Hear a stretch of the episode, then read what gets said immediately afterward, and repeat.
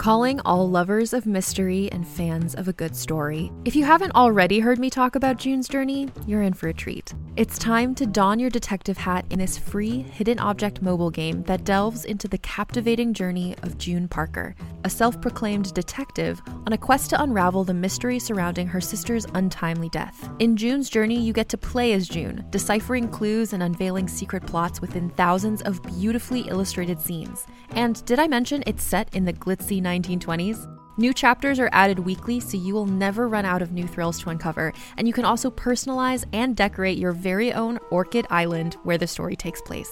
How sharp are your detective skills? Find out when you download June's Journey on your Android or iOS device, or play online via Facebook Games. Your detective journey awaits.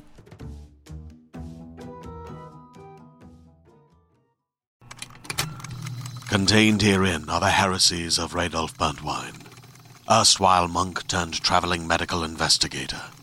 Join me as I uncover the blasphemous truth of a plague ridden world that ours is not a loving God, and we are not its favored children. The heresies of Radolf Burntwine, coming January 2nd, wherever podcasts are available.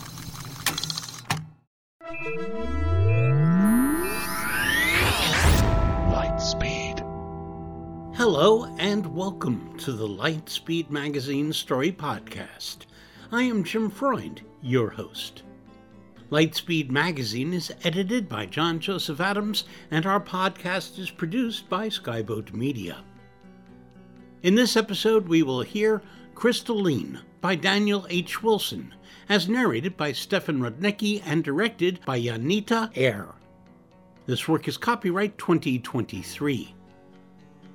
Daniel H. Wilson is a Cherokee citizen and author of the New York Times best-selling Robopocalypse and its sequel, Robogenesis, as well as Guardian Angels and Other Monsters, The Clockwork Dynasty, and Amped.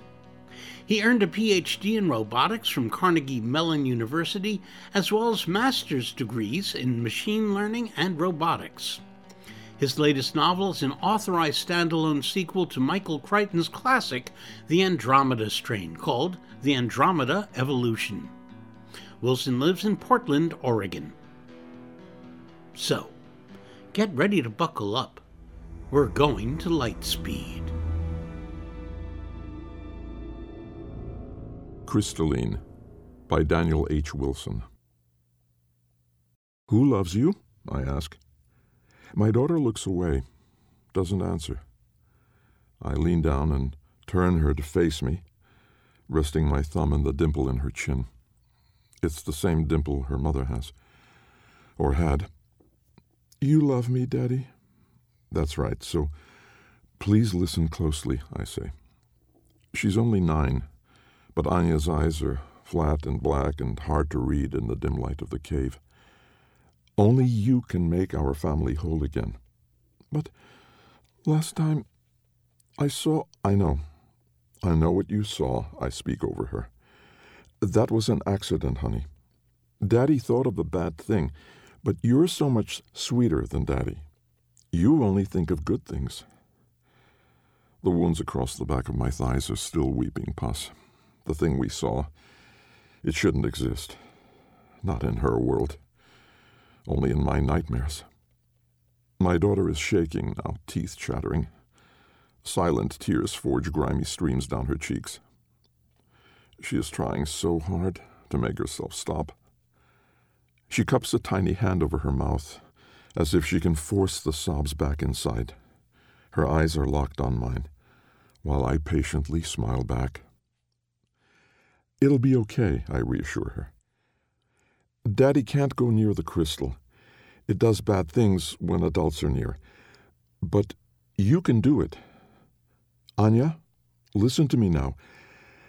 I need you to put your hand on the crystal and think of your mommy. Find the mommy who is the most like your mommy. Pull her from one of the other places. How will I know? I glance around at the slick walls of the cavern. The remains of our campsite are scattered around us in shambles. Our bright red tent is collapsed like a deflated lung. Four ragged lines rend the advanced fabric. I woke from a nightmare to the stench of rotten meat. The thing was perched on my chest, bristling with stiff hair and skittering on sharp legs, a vicious insect the size of a soccer ball. This time I was ready with my hatchet, but I wasn't prepared at all for its eyes. They were human eyes. It fucking had human eyes, and when I killed it, they were crying real tears. Beyond the sliced gaps of the tent, I see my daughter's pink camouflage sleeping bag. I push down the memories of last night and reach into the tent, pawing around until I feel soft fur. It's her favorite stuffed animal, a gift for her first birthday. I bought it at the Frankfurt airport on my way home from a war zone. I named it Nestor, after the old Argonaut who gave such sage advice. Being a child, Anya took to calling it Nestor. And that naivety is what I'm counting on a mind so young and full of fairy dust and sunshine, dreaming about bunnies who nest. No evil thoughts, nothing to fear from the crystalline depths. I firmly press the bunny against my daughter's chest, wrap her cold, clammy fingers around its soft neck. Both our hands are swollen and sore from the bone numbing chill down here. We don't have much time. I lift the bunny up against her snot streaked upper lip. Hold on to Nestor, I say. Smell him. He smells like Mommy, doesn't he? Yes. When you touch the crystal, close your eyes. And when you smell this smell, concentrate. Bring Mommy back to us. Then we'll be a family again, okay? Okay, Daddy. Good. It's time to go. Anya doesn't move. I wrap her up in a tight hug, feeling her delicate ribs under a torn, muddy jacket. The childish, owl shaped headlamp perched on her forehead spears two fingers of light into the cavern. Her breath plumes like car exhaust on a cold morning. Go, I urge. Now. Don't make me count to three. It has to be this way, I tell myself. Anya is the only one of us who can do this. Rainbow boots scuffing hard rock, she takes a few steps, and a few more. I cross my arms and watch my daughter's faint form disappear into the darkness. She's got the stuffed bunny in a chokehold under one elbow. As I lose sight of her, I can still hear her breath shuddering in and out. The whole thing was supposed to be a vacation. My work in private security takes me all over the world. Great money, exotic locations, but long stretches of time away from home. My wife Hannah wasn't happy. Anya hardly recognized me. Between jobs, I arranged a family camping trip. We live in the Pacific Northwest, so naturally, it rained. I set us out walking through damp woods, stomping over glistening ferns in a cathedral of towering Douglas firs.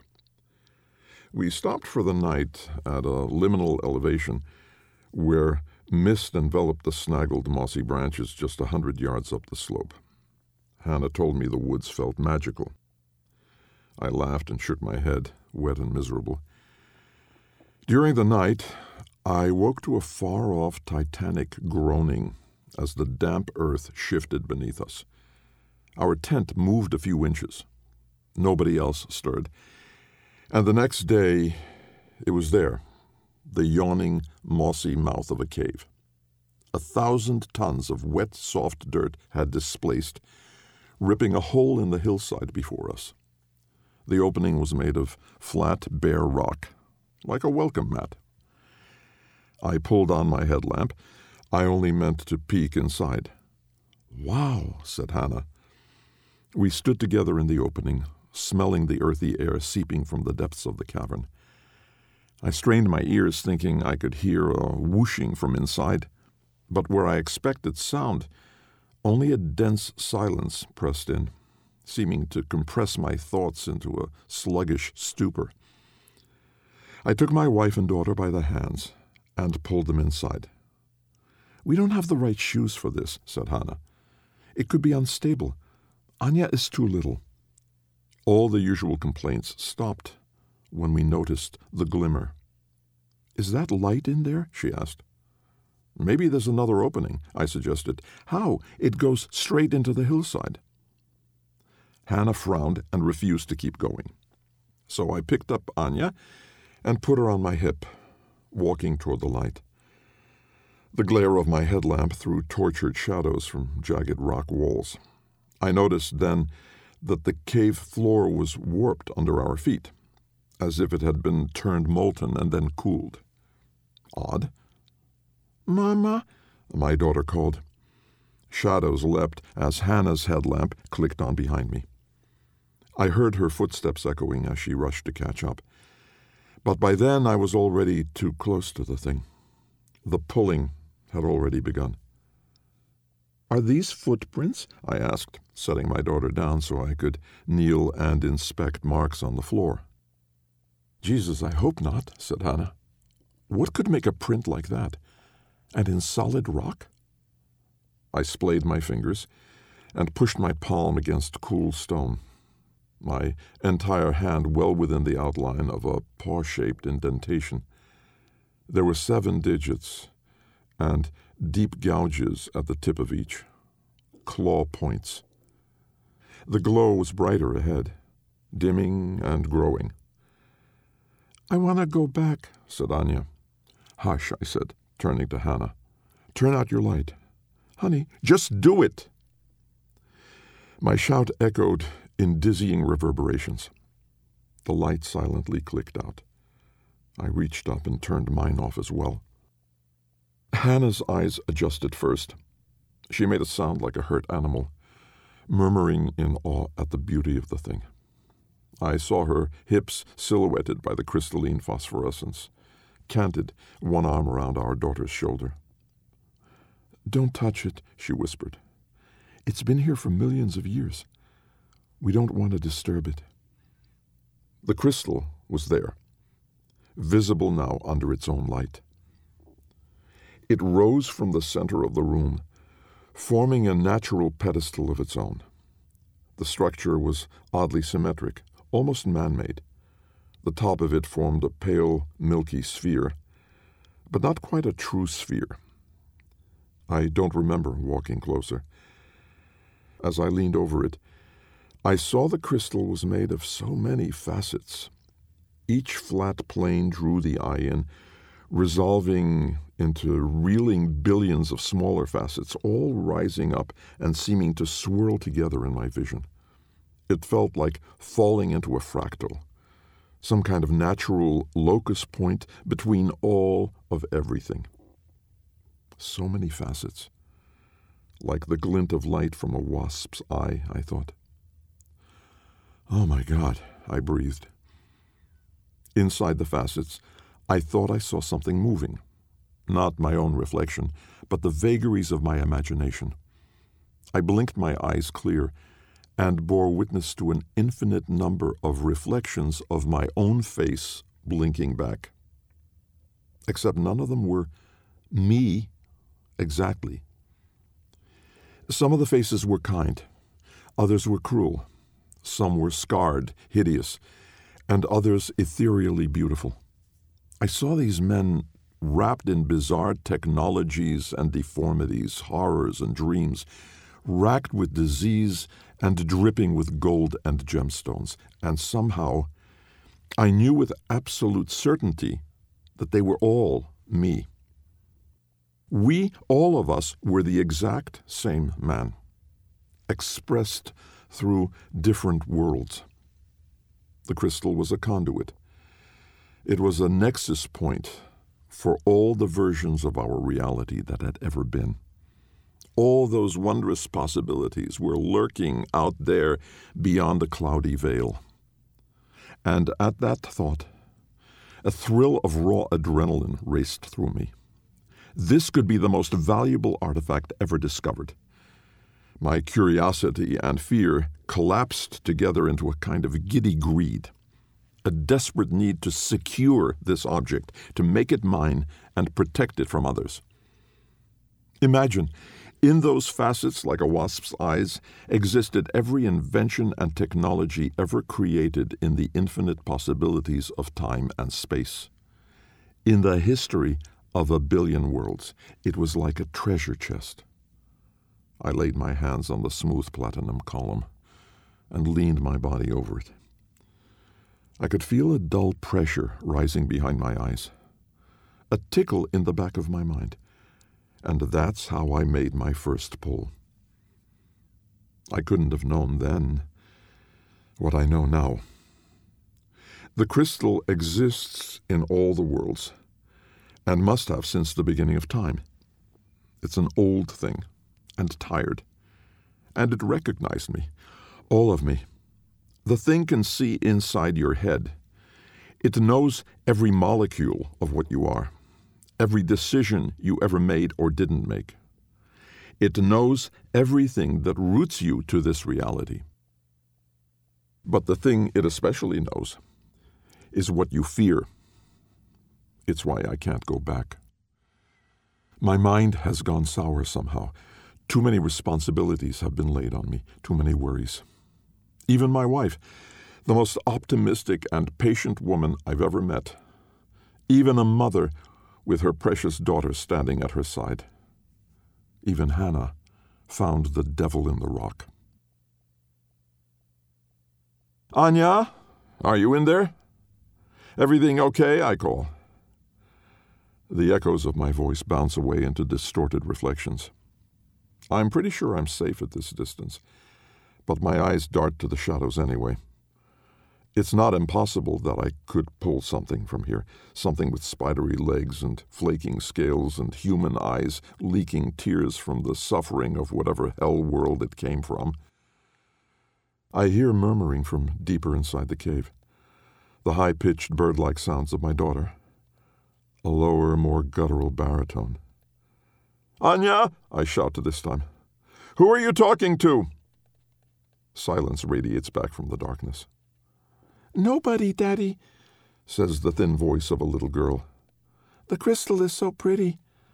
I see so much inside of it. The heat of anger washes over me. She's over there playing with it, as if the thing was just another toy. Hurry, I say, putting on my dad voice. Don't let Daddy down. I'm counting on you. Mommy is counting on you. Okay, Daddy, she says. I'm betting it's only the children who don't pull their fears. It's the purity of their minds. All those bright expectations for a world of shit that's bound to disappoint them. It hasn't yet, but as an adult, I know it will. Sometimes quickly, sometimes a little bit at a time for decades. It's always a disappointment in the end. But for now, Anya pulls dreams instead of nightmares. Anya? Yes? Think happy thoughts. Wasp's eye. Wasps. That must have been what caused it. It wasn't my fault. I just didn't understand how it worked. Suddenly there was a flash of a color I couldn't quite name. Maybe it was a putrid violet, a brain marbled gray, an infinite black that was brighter than a solar flare. A wasp's eye. And just like that, the wasp that wasn't a wasp came out of that eye searing abyss. Long, multi jointed claws tentatively clicked against the stone floor, gaining confidence as a veined proboscis unfolded like a switchblade knife, twitching obscenely in anticipation of the blood it sensed coursing through our warm bodies. Tick, I backed away from chitinous claws on rock. Before I could shout, it was on Hannah's face, plunging itself into the soft flesh under her throat. She staggered, hands spasming, using her last moment to shove our daughter away to safety. Hannah didn't even cover her face or claw at the buzzing insect. Instead, she desperately saved the person she loved most in the world. I turned to run and felt something heavy latch onto my thigh.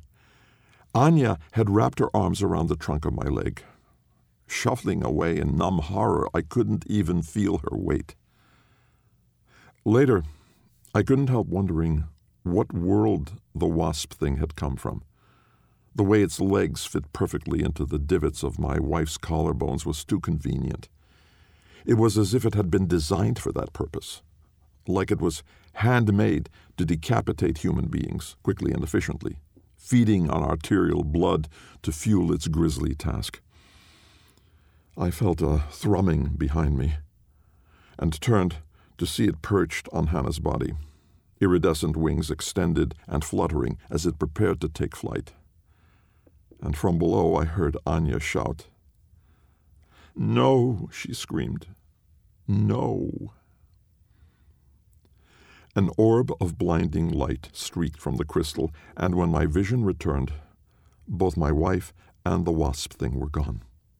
Ash flakes danced through hot air that reeked of ozone. The crystal still glowed with primal power. The orb had been a weapon, a thunderbolt from another world. Anya had pulled it. She'd killed the monster. It occurred to me that my daughter was strong. She could be a powerful tool, all thanks to her sweet, childish mind. An adult has too many insecurities, too many worries to ever touch the crystal. The things we conjure from the void. Horrible things. Only now did I understand my little girl was a golden key to limitless wealth, technology, and even people anything I could dream of. But first, we would need one thing Mama. Anya tentatively emerges back into the cavern, taking small steps.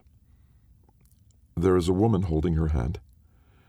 I feel my face flush warm with relief at the sight of her. Hannah. My wife's right arm is draped over little Anya's shoulder almost by instinct. But this version of Hannah is cautious. She moves slowly. I see a strand of gray hair my own Hannah never had. But the swell of her chest looks the same. My eyes trace the contours of her wide hips, and I smile until my lips crack. You did it, baby. You brought Mama home to me. And then I glimpse it in the darkness behind my daughter. Another figure, indistinct in shadow. A frown settles onto my face. Some of the worlds have fallen to plagues, diseases that turn people into walking corpses. In others, I glimpsed tortured wolf people, surgically modified for savage blood sports. The thing is my size. Another monstrosity, and now I'll have to kill it. Anya, come over here right now. A flicker of sadness darts across her brow. Her lower lip trembles, and my daughter turns to look up at her mother, unsure. Hurry now, I insist. Daddy will protect you. I spread my arms from my baby girl, clench my teeth in what I hope is a reassuring smile, motion for her to come forward. Anya fixes a cold stare on me. There he is, Daddy, she says to the shadows. That's the man who hurt me and Mama. What? I ask. Who are you talking?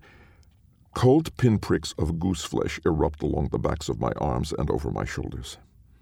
The figure behind my daughter is wearing the same coat as me, holding the same hatchet, and his face is like looking into a mirror. It's another expression of me, from a world I'll never know. The man steps past my daughter, hatchet blade gleaming. When he bares his teeth at me, I see the scarlet ridge of a scar snaking down his cheek. I wonder what horrible things he has done in whatever world he came from. I wonder what horrible things he'll do in ours. Don't worry, honey, the man says with my voice, leveling those familiar eyes on me as he raises the hatchet. Daddy will take care of the bad man.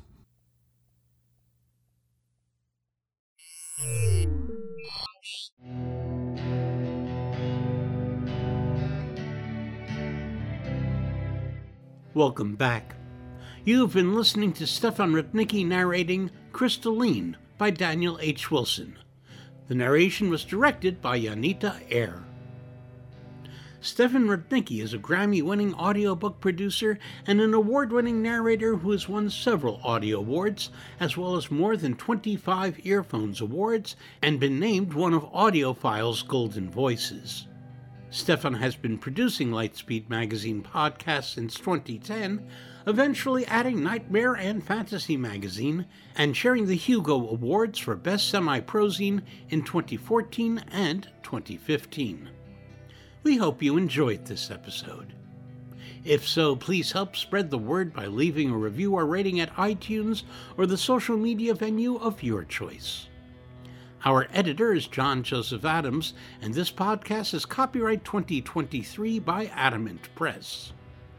As a listener to this podcast, you know that we publish it and most of the rest of our content for free online. If you don't already support our Hugo Award winning journal, please consider checking out our many options, including ebook subscriptions and recurring patronage at lightspeedmagazine.com slash support. Skyboat Media, the most respected independent audio production team on the West Coast, produces the stories for this podcast. They are headed by the Audie and Grammy Award winning narrators Stefan Rudnicki and Gabrielle de Cuir. Be sure to check out their website at skyboatmedia.com. Post production was by yours truly. Our music and sound logos were composed and performed by Jack Kincaid. Thanks for listening. That's all for now. See you on the Bitstream. I'm Jim Freund, wishing you cheers from all of us at Lightspeed.